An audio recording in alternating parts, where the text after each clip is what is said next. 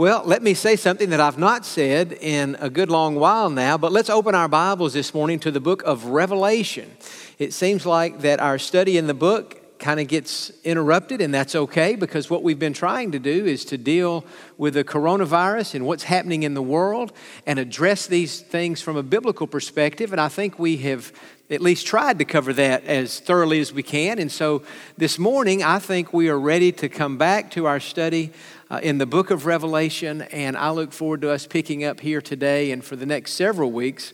Uh, studying through this book, we've come now to one of the greatest parts of the entire book, if not the, greatest part. Next Sunday morning, we'll be studying the Battle of Armageddon, and then we'll just go from there. But in Revelation, today we're going to be in chapter number 19, and we're going to be studying something called the marriage supper of the Lamb, or sometimes just referred to as the marriage of the Lamb. It's talking about what you and I will experience one day in heaven as soon as we arrive there, or at least shortly after we arrive there. Now, we know that we are living in the last days. The apostle Paul told us in 2 Timothy chapter 3 and verse 1 that we're living in the last days. It's interesting, about 30 years after Paul wrote that, the apostle John in 1 John chapter 2 and verse 18, he said it this way. He said, We're living in the last hour. It's not just the last days, it's the last hour. Well, think about this. If it was the last hour 2,000 years ago, then that must certainly mean we are in the last minutes now. And we know that at any moment, the rapture of the church could take place. Now we read about the rapture in 1 Thessalonians chapter 4 verses 13 through 18. That is the event that is described as one of these days Jesus is going to emerge from heaven and there's going to be a shout and there's going to be the voice of the archangel, and there's going to be the trumpet of God, and all of us who have been saved are going to be caught up, and we're going to meet the Lord in the air, and He will take us into heaven. Now, I know I just mentioned Revelation chapter 19. That's where we're going to be today. But let's go back to Revelation chapters 2 and 3. Let me just show you, kind of, since we've been out of Revelation for a while, let me just kind of give you the big picture here.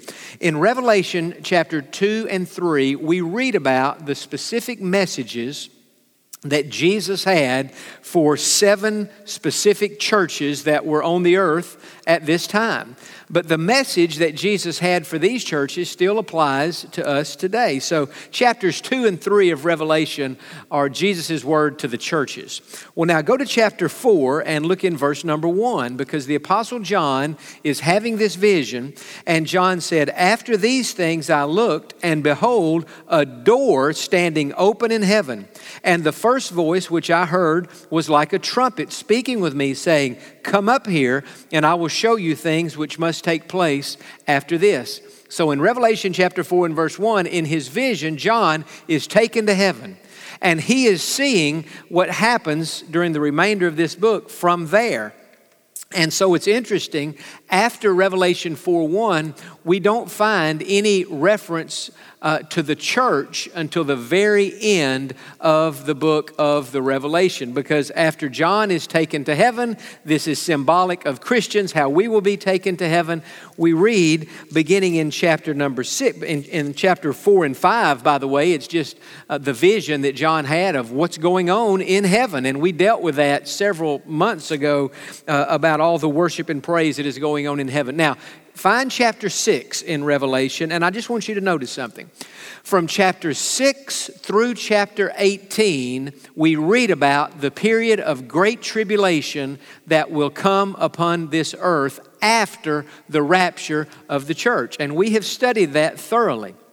In fact, in our study of the Great Tribulation, we looked at, we, I had 17 different sermons on the tribulation. And you probably thought it would never end, and I, I did too. And I was glad when that ended. But just take your Bible and turn the pages. Chapters 6 through 18 is all about the Great Tribulation. Here we read about the Antichrist and the mark of the beast and all those things that we have thought about.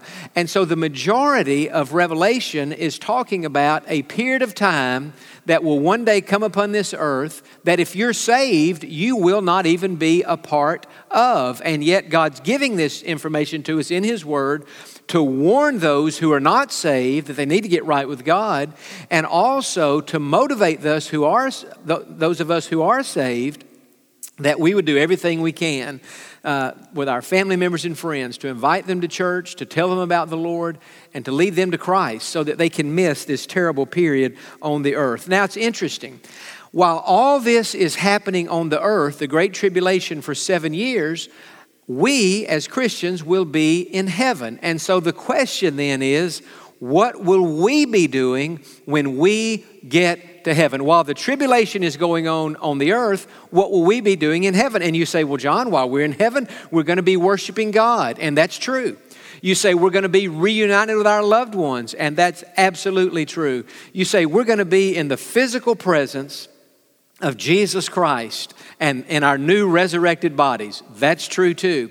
But did you know my, from my understanding of the entire scripture, one of the first things that will happen to us when we first get to heaven after the rapture of the church is that we will experience what is known as the judgment seat of Christ. That is, we will be judged for the way we have lived our lives, and we will be rewarded if we have been found faithful in God's eyes. The judgment seat of Christ is not a judgment on sin. All of our sins were judged when Jesus Christ died on that cross, He was punished for our sins. And so I'm thankful, and I know you are too, that when we stand before Jesus at the judgment seat of Christ, He's not going to bring up every sin that we have ever committed. That would be horrible. Those sins have been forgiven and forgotten. And God said He won't even remember those sins anymore. They're cast behind God's back, it says in the Bible. They've been buried in the depths of the sea, we read in, in Micah. And so we know that God's not going to bring those sins up. The judgment seat of Christ is a judgment on uh, how we've lived our life, how we have served the Lord, and if we've been found faithful, we'll be rewarded. And if we've not been found faithful, we won't be rewarded, but we're nonetheless saved because we have received Jesus as our Lord and Savior. Now, after the judgment seat of Christ takes place, we will then begin to experience the marriage of the Lamb or the marriage supper of the Lamb. Now, it's interesting as we'll study today in Revelation chapter 19, we will see clearly that this marriage it's a spiritual union between believers and Jesus Christ. He's the groom, we're the bride. We are the bride of Christ. And when we get to heaven, it is as though, spiritually speaking, that union will be consummated and the wedding will take place. And it's going to be a beautiful thing. It's going to be a happy day, and we're going to spend our time today studying about that. Well, I think we could say it this way the marriage will take, the spiritual union between us and Jesus will take place in heaven, but after the marriage, the celebration will continue on earth. Now, next Sunday, when we get to studying the Battle of Armageddon, we're going to see that after the seven years of tribulation on earth and after we've been in heaven for seven years with Jesus, Jesus will leave heaven. He will come back to the earth and he will set up his kingdom on earth for a thousand years. And I'm so very excited about our study of the Battle of Armageddon next Sunday morning. The Bible says when Jesus leaves heaven, we will follow him out of heaven. We too will leave heaven. We will return to this earth. We will be with Jesus as he sets up his millennial kingdom there in Jerusalem. And for a thousand years, I don't want to get ahead of myself, but I have to say some of this now. During this thousand year period, the Bible says that Satan will be bound in a in chains and he will be thrown into a bottomless pit. So imagine this for a thousand years, no devil on the wor- in the world. It's going to be a beautiful thing. The Antichrist and the false prophet will be thrown into the lake of fire at the end of the Battle of Armageddon. Satan then will be cast into a bottomless pit, and here will be on the earth with Jesus, and he will be ruling and reigning for a thousand years. It's known as the millennium, and we'll get to that in a couple of weeks from now. I'm just kind of trying to give the overview of that. So, when Jesus comes back to earth and we come back to earth with him, and He's ruling and reigning. Now, you know, in the Lord's Prayer, we pray, Thy kingdom come, Thy will be done on earth as it is in heaven. One day, God's kingdom literally is coming to this earth, and His will will be perfectly done because there'll be no Satan and there'll be no sin. It'll be a wonderful time. And during those thousand years, not only will Jesus be ruling and reigning, and we will be ruling and reigning with Jesus, but the celebration of the marriage that will take place in heaven, that celebration will continue on earth. So I think we could say it this way I think we could say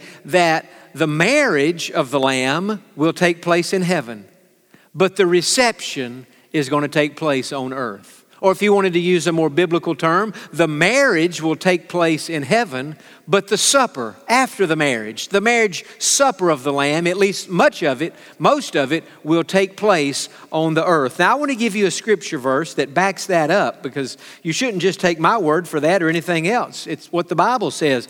But in Luke chapter 22, Jesus was in the upper room in Jerusalem with his disciples, and they were having the Last Supper. This was the Thursday night before Jesus was crucified on Friday.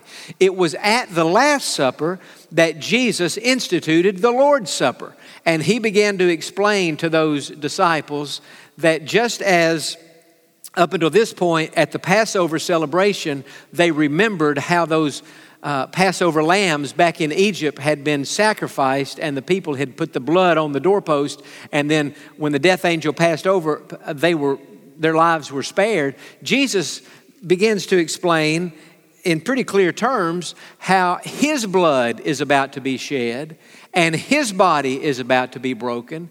And Jesus actually became our Passover lamb. 1 Corinthians 5 7 talks about that, that Jesus is our Passover lamb. And so during this Last Supper where he instituted the Lord's Supper, he's explaining to them when he gives them the bread, This is my body which will be broken for you. And as he gives them the, the juice or the wine to drink, he said, This is my blood that is shed for you. This do in remembrance of me. Nonetheless, in Luke 22 and verse 18, Jesus said this For I say to you, I will not drink of the fruit of the vine until the kingdom of God comes. So Jesus is saying to his disciples, This is the last time that I myself will drink of the fruit of the vine until the Father's kingdom comes. Now, it, when, if it comes, it has to come to where Jesus was when Jesus was saying that. Where was Jesus? He was on the earth. And so Jesus was saying to his disciples, I'll not be having this meal again until that day when God's kingdom comes on the earth, when my kingdom is established on the earth. And so that leads me to say that while the marriage of the Lamb will take place in heaven, the marriage supper of the Lamb, much of the celebration, the reception, at least much of that and most of that, in fact, will take place on the earth during the millennium. And that's when Jesus will once again, can you imagine what that will be like when Jesus takes of that cup and Jesus looks around and Jesus will say to us, I've not drunk from this cup since I was on the earth the night before my crucifixion. And I said on that night to Peter and Andrew, and I said to James and John, and to Matthew and Thomas, and to Nathaniel, and to the rest of my disciples, I explained to them that I would not drink of this cup until that day when my Father's kingdom is set up on the earth. And Jesus will say, That day has come, that day is now, and now let's drink of this cup together, and let's be reminded of what happened when I died on that cross and I shed my blood for the forgiveness of your sins. And that's why we're all here together because of what I did on that cross. And so, what I'm saying is that hasn't happened yet. And that's, that part of it is not going to happen on earth because Jesus said to his disciples, I'll not drink of this uh, fruit of this vine until that day when the kingdom comes. And he's talking about when it comes on earth again. And so, that said, let's now go to Revelation chapter 19. And let's think specifically about the marriage of the Lamb. Again, spiritually speaking, Jesus is the groom and we're the bride.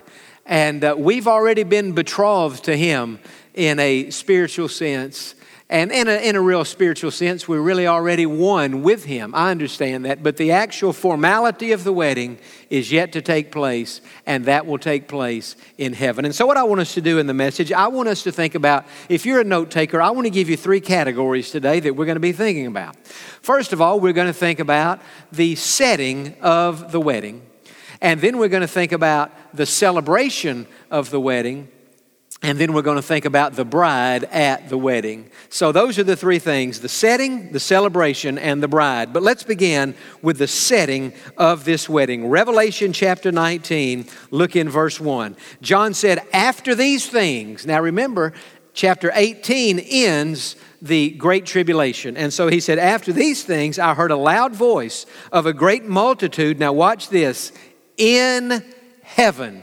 And so, as we'll see as we go through this, this multitude, he's talking about angels and he's talking about those of us who have been saved. But notice that he says this is happening in heaven. Say it again. The marriage of the Lamb, the formality of it, will take place in heaven. Now, it's interesting.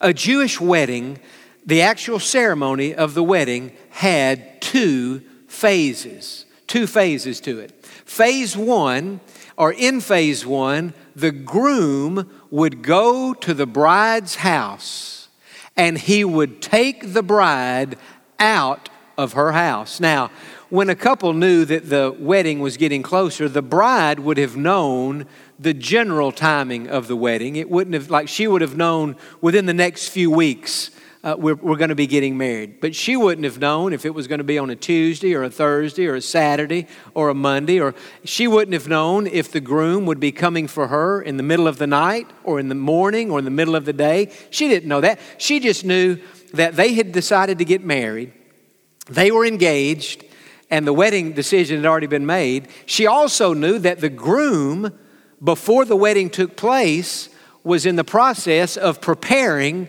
uh, the house that they would live in together or the the, the, the, the room that they would live in. In some cases, if it was an extension of his family's house, uh, he was building on to that house. If it wasn't connected to his family's house, just their own house, he was preparing that house. So she knew that at some point he was going to come for her.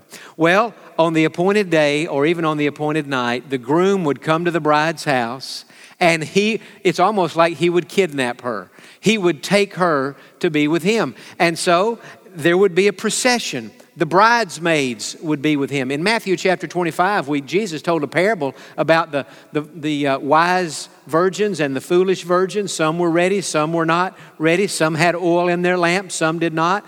That's representative of the bridesmaids. And so if it was, a night, if it was at night when the groom came to the bride's house, uh, he would, they would have torches so that they could see. It would, and there would be a procession, a wedding procession from the bride's house to the groom's house. So, phase one, the groom came and took the bride out of her house. Phase two, the groom then took the bride to his house.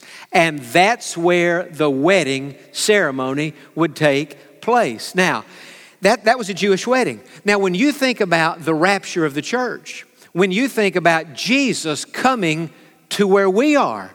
That's phase one. Now, we don't know when Jesus is coming in the middle of the night, tomorrow morning, in the middle of the afternoon. We don't know the exact day or hour, but we know that we're living in that general season. We know about as much as the bride knew in a Jewish wedding. Not the exact time, but the season. And we know that we're living in the last hour, or now the last minutes of the last hour. So we know that Jesus could come in the morning, at noon, or in the middle of the night. And after he comes for us, what will he do?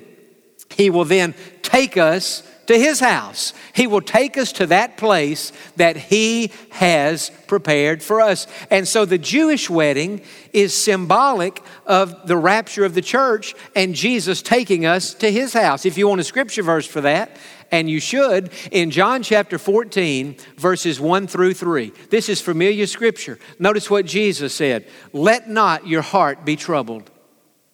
You believe in God, believe also in me. Now, watch this. In my Father's house are many mansions. If it were not so, I would have told you. I go to prepare a place for you. And if I go to prepare a place for you, I will come again and receive you to myself, that where I am, there you may be also. What is Jesus doing in heaven right now? Well, several things, but one of the things he's doing, he's preparing that place for us. And at just the right time, just like a Jewish groom would come for his bride, Jesus will come to us to the place where we are, and he will take us to his house, and his house will become our house, and the wedding will take place, and we'll be with him forever and forever. The procession for us will be Jesus and the angels escorting us into the very presence of God. You say, Jon, what happens if I die before the rapture takes place? What happens if I'm not living when that event happens? Well, when you die as a child of God, Jesus Christ and the angels are going to come to that place where you are, in that hospital room, in that nursing home, or in your home.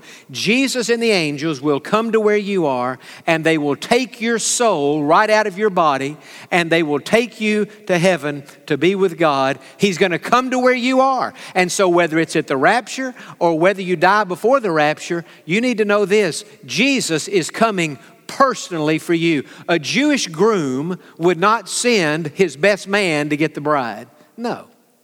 He came personally for the bride. And Jesus is coming personally for us, either in death or at the rapture. And if it's in death, the angels will be with him. And if it's at the rapture, we'll be caught up in the air immediately. And he's taking us to his house, and we will be with him forever and forever. And so that is the setting of this wedding. It will take place in heaven. Now, how about the celebration itself? What kind of wedding is it going to be? What will we be experiencing in heaven? Well, let me mention three things there about this, about this wedding.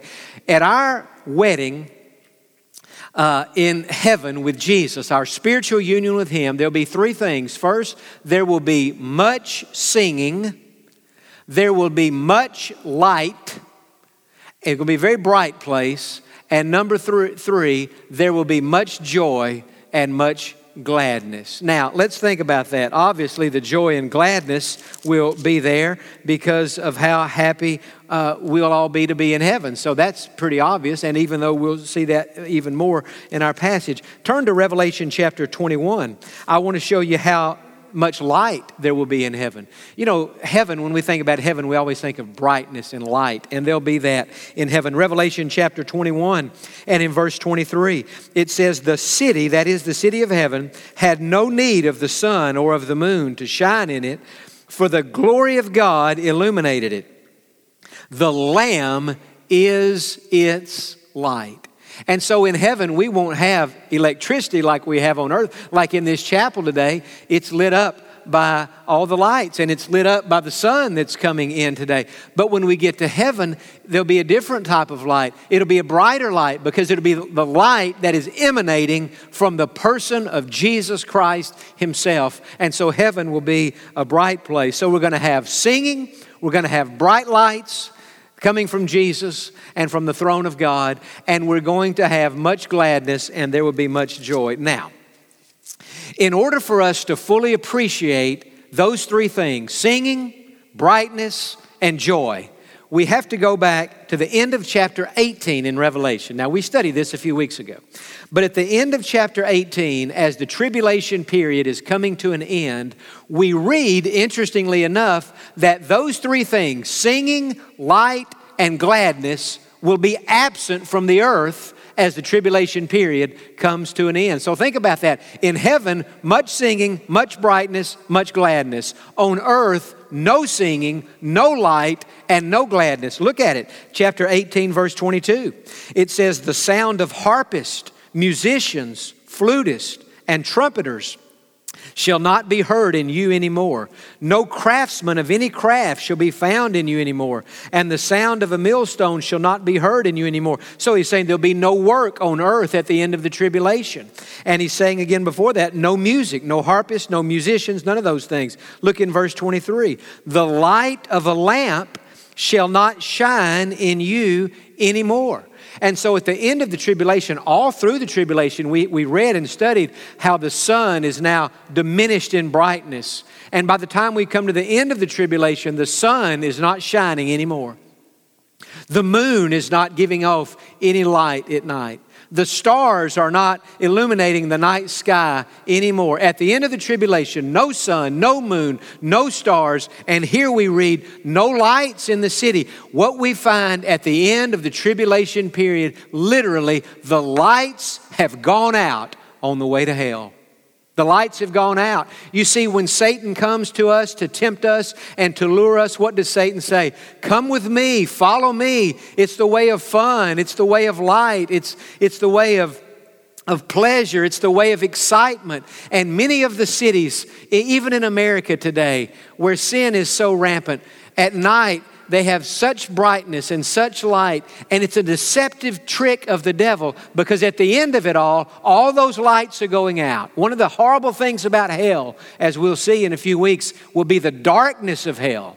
Well, even before people get to hell, there'll be utter darkness on the earth the lights have gone out on the way to hell. But for those of us in heaven, we've been spared the tribulation. We're in heaven. So what are we experiencing? In all ways, we're experiencing the opposite of what is happening on earth. We'll be experiencing much singing, the brightness of those uh, lights in heaven coming from Jesus, and we'll be experiencing gladness and joy. Now, I want us to focus just for a moment uh, on the singing. What kind of singing is going to take place in heaven? Well, look in verse number one of chapter 19 because the singing starts out with this word, Alleluia. Now, as we read through these next several verses, you're going to notice that this word, Alleluia, appears four times in this passage of Scripture. Interestingly enough, this is the only four times we read this word in the entire New Testament.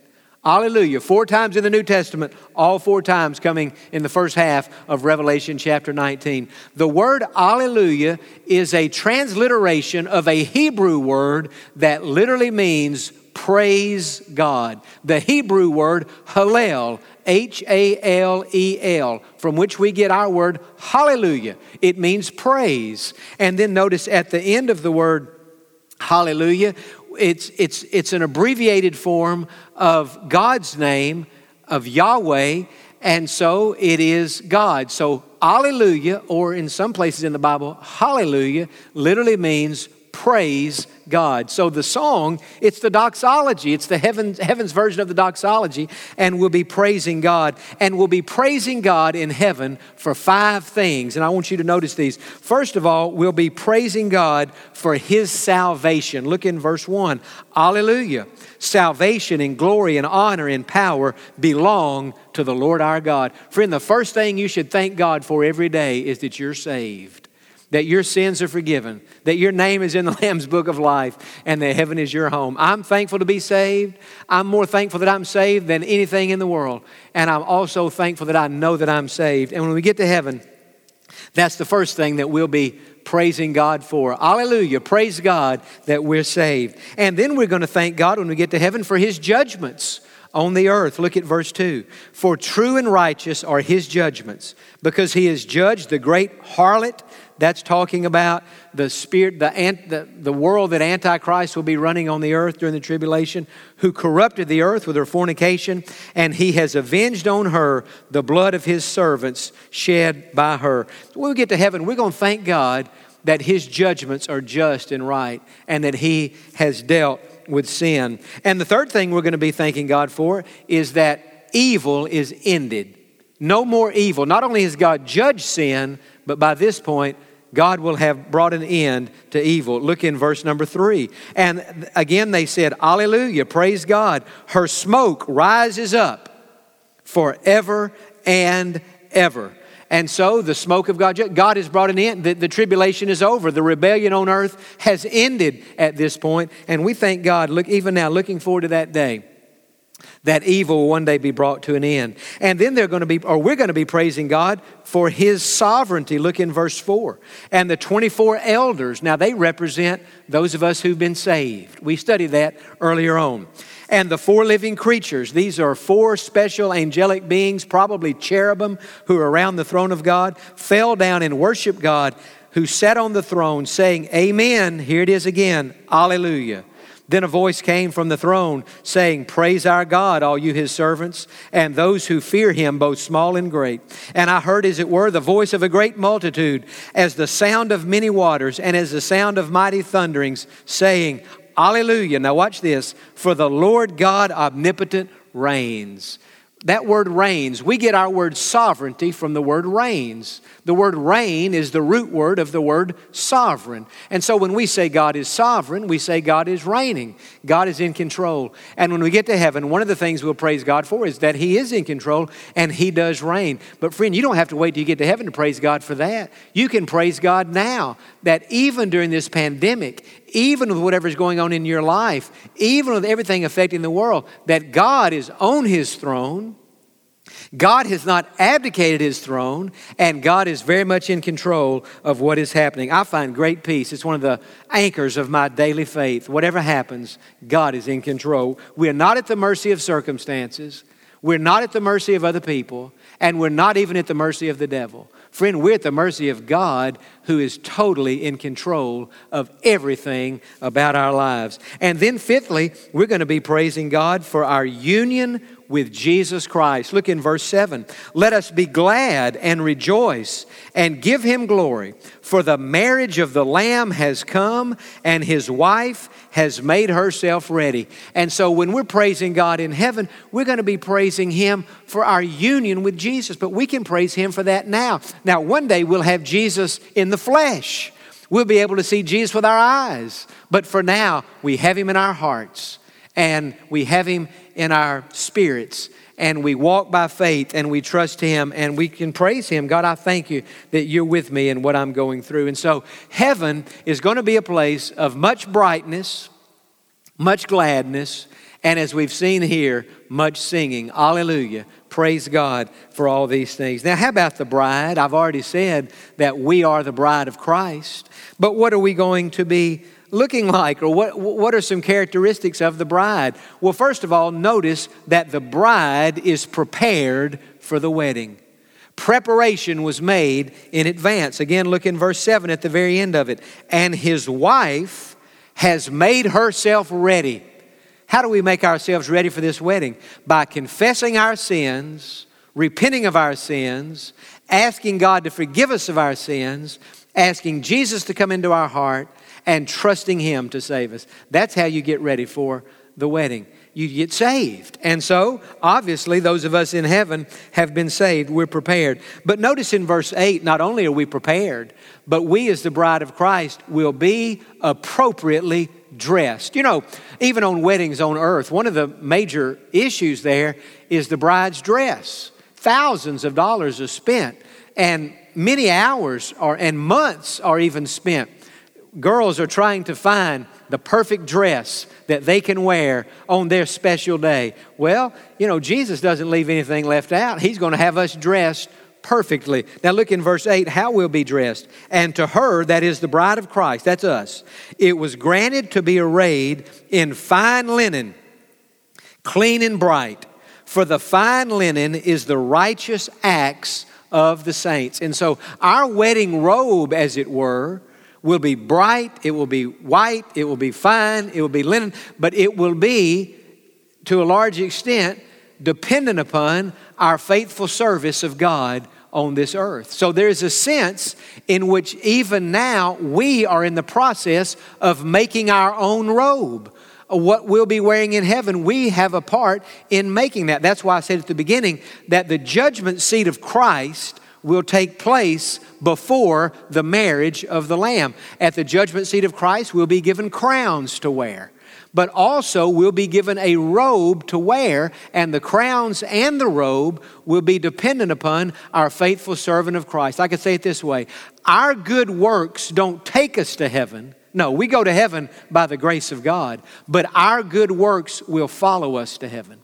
And so don't get to thinking, hey, since I'm saved by the grace of God, doesn't matter how I live. Yes, it does, because your rewards in heaven have everything to do with how you've lived your life or sought to live your life on the earth. Our good works don't take us to heaven, but they follow us to heaven. And in response and in reward of our good works, Jesus will clothe us with a robe that will be appropriate for us. So, most likely, everybody's robe is going to be a little bit different based on how we have lived our lives. Now, if we were in church today and we've just talked about the setting of the wedding, it's in heaven, the celebration of the wedding, singing, brightness, gladness, and joy, the bride at the wedding, she's. Uh, prepared and she's appropriately dressed. Now, as we prepare to come to the conclusion, I would say if you're still listening, say amen. And hopefully you could say amen. Hopefully you're still listening because I want us to close with this question How should our future wedding affect us now? In other words, we know that in our future there's a wedding. Now, we may not be thinking about that. Uh, some of you have been married. Uh, my dad just recognized John and Elaine Fournette. They've been married 60 years. As, as they think about their wedding, they're thinking about something that happened 60 years in the past. And yet, even for the two of them, in their future, there is a wedding. For every one of us who've been saved, whether we're single or married, there is in our future a wedding in heaven with Jesus, a spiritual union. That's one of the things that awaits us. And so here's the question how should that, how should that future wedding affect us now? Well, first of all, it should give us joy now. It should give us joy. Look down in verse number nine. Because then he said to me, that is the angel who's giving this vision to John or showing John around heaven. He said, Right, blessed are those who are called to the marriage supper of the Lamb. And he said to me, These are the true sayings of God. And so when John had this vision of this marriage supper, this marriage taking place in heaven, he said, Blessed is everybody who is invited to this. That word blessed means happy. And so we have been invited to the marriage of the Lamb. We are the bride. He has proposed to us. We have accepted His invitation. We're already united with Jesus. And one day that will be formalized in heaven, but it should give us great joy now to know that Jesus is already ours. He's living in our heart. The Holy Spirit is the down payment. And one of these days, there will be a physical, visible, spiritual union in heaven with Jesus. And knowing that, should bring us great happiness and great joy now. You know, even on earth, but here you have a bride and a groom and they're engaged and they're planning on getting married six months in advance. But you know, even before the wedding takes place, the bride and the groom are happy because they're in love. And they're thinking, I'm going to spend the rest of my life with each other. I was thinking this morning before I left the house about what I was talking about the marriage of the Lamb and weddings and what happy celebrations they are. And, and I was thinking about a wedding that we had here in the chapel.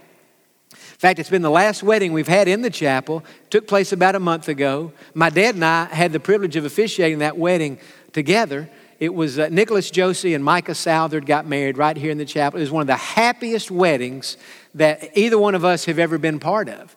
And several times since then, we've talked about that and we said, when's the last time we've been in a wedding that was that happy? I mean, they're all happy, but that just seemed on that day to be unusually happy. The pe- both, both of them, their families, their parents, grandparents, friends, everybody was just so excited. In fact, during the ceremony, Micah, the bride, I, she was so happy, I didn't think she was going to make it through the ceremony. And I wanted to say, Micah, I've known Nicholas most of his life. He's a great guy, but he ain't that great. You don't need to be that happy, but really, he is a great guy, and she should have been that happy. But you know what? My point is when a bride and a groom are fixing to get married, just the anticipation of being married makes them happy and makes them joyful. And they're marrying imperfect people.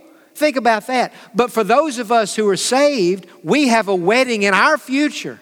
The date's already been set. We don't know when it is, but Jesus knows when it is. And we are getting together with a perfect spiritual groom. And even today, I already had my sermon finished, but before I left the house, I got thinking about Jesus and what's going to make him such a great person to spend eternity with. Contrast Jesus to every bride and every groom today. First of all, Jesus is always with us. Now, Nicholas and Micah are happy to be married, but they can't always be with each other. He has a job, she has a job. So during the day, they have to go in different directions. That's true of every bride and groom, every husband and wife. But when we get to heaven, and even now, Jesus said, I'll never leave you, I'll never forsake you. I'll tell you something else about Jesus makes him a great spiritual spouse, and that is he's always the same.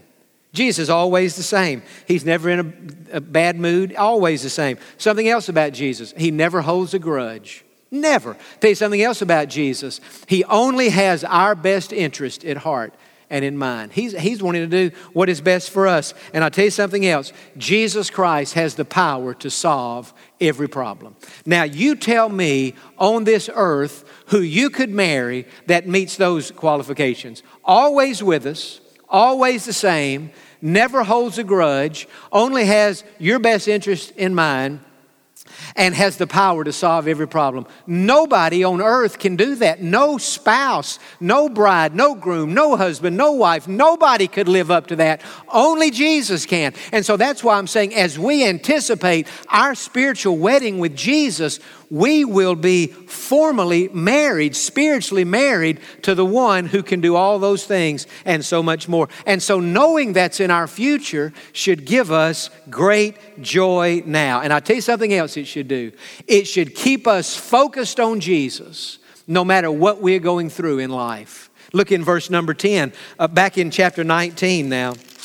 And in verse number 10, John has had this vision. He's seen this sight in heaven, this wedding, the brightness, the singing. He's heard all this and the scene, he's witnessed the joy and gladness. He said, Blessed are those who are called to the marriage supper of the Lamb. Look in verse 10. I fell at his feet, that is the feet of the angel, to worship him. But he said to me, See that you do not do that. In other words, the angel said, Don't worship me. You're going to get us both in trouble. Don't do that.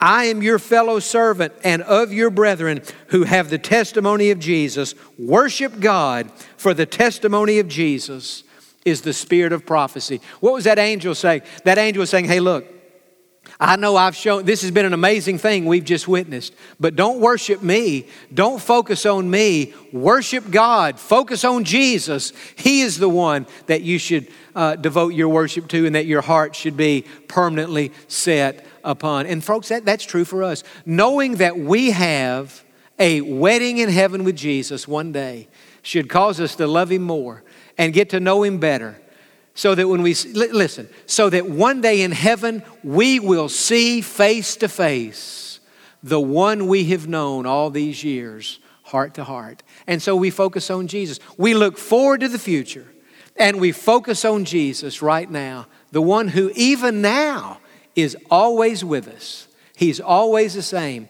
He never holds a grudge. When He forgives our sins, He never brings it up again. He has our best interest at heart. He's always doing what is best for us and only allowing into our lives what would ultimately be good for us. And He has the power to solve every problem and to see us through everything we face in life. You know, as I think about the marriage of the Lamb that will take place in heaven, the marriage supper of the Lamb that will begin in heaven and continue on earth for a thousand years, I've only got one question left for you this morning. Are you ready for that event? Are you ready for that day? If the rapture of the church took place today, or if the rapture of the church took place tonight, in the middle of the night, or early tomorrow morning, and Jesus came back to the place where we are, do you know beyond the shadow of any doubt that He would take you to be with Him so that where He is, there you may be also? Or would you say, you know, Jon, I'm not sure about that. I think there's a chance that I might be left behind and be forced to endure the seven years of tribulation on the earth. Friend, if you're not sure that you're saved, with our heads bowed and eyes closed right now, I want to give you a chance to come into relationship with Jesus Christ. And that all happens through prayer and through faith. If you will ask Jesus to come into your heart, to forgive your sins, and to save you, He will do that and one of these days, when the rapture takes place or when you die, He will come to where you are and take you to be with Him in His house forever and forever. Pray this prayer. Wherever you may be listening from today, pray this prayer. Say, Dear Jesus, I want to be ready. I want to be prepared for the marriage of the Lamb. And God, I'm not sure that I am. And so I ask you right now to come into my heart, forgive my sins and make me a Christian. I ask you to save me, and I trust you to do it. I trust you, Jesus. I receive you by faith, and by doing that, I am now prepared for that great wedding that will one day take place in heaven. Now, God help me, and the rest of us should all pray this part God help me to live the rest of my life on earth doing everything I can to serve you faithfully so that when I get to heaven, my robe will be long, my robe will be thick, my robe will be flowing, my robe will be beautiful, and so that even through the robe that I'll wear through all eternity, I can bring honor and glory to your name. And it's in that precious name of Jesus that we pray. And all the people said, Amen and amen.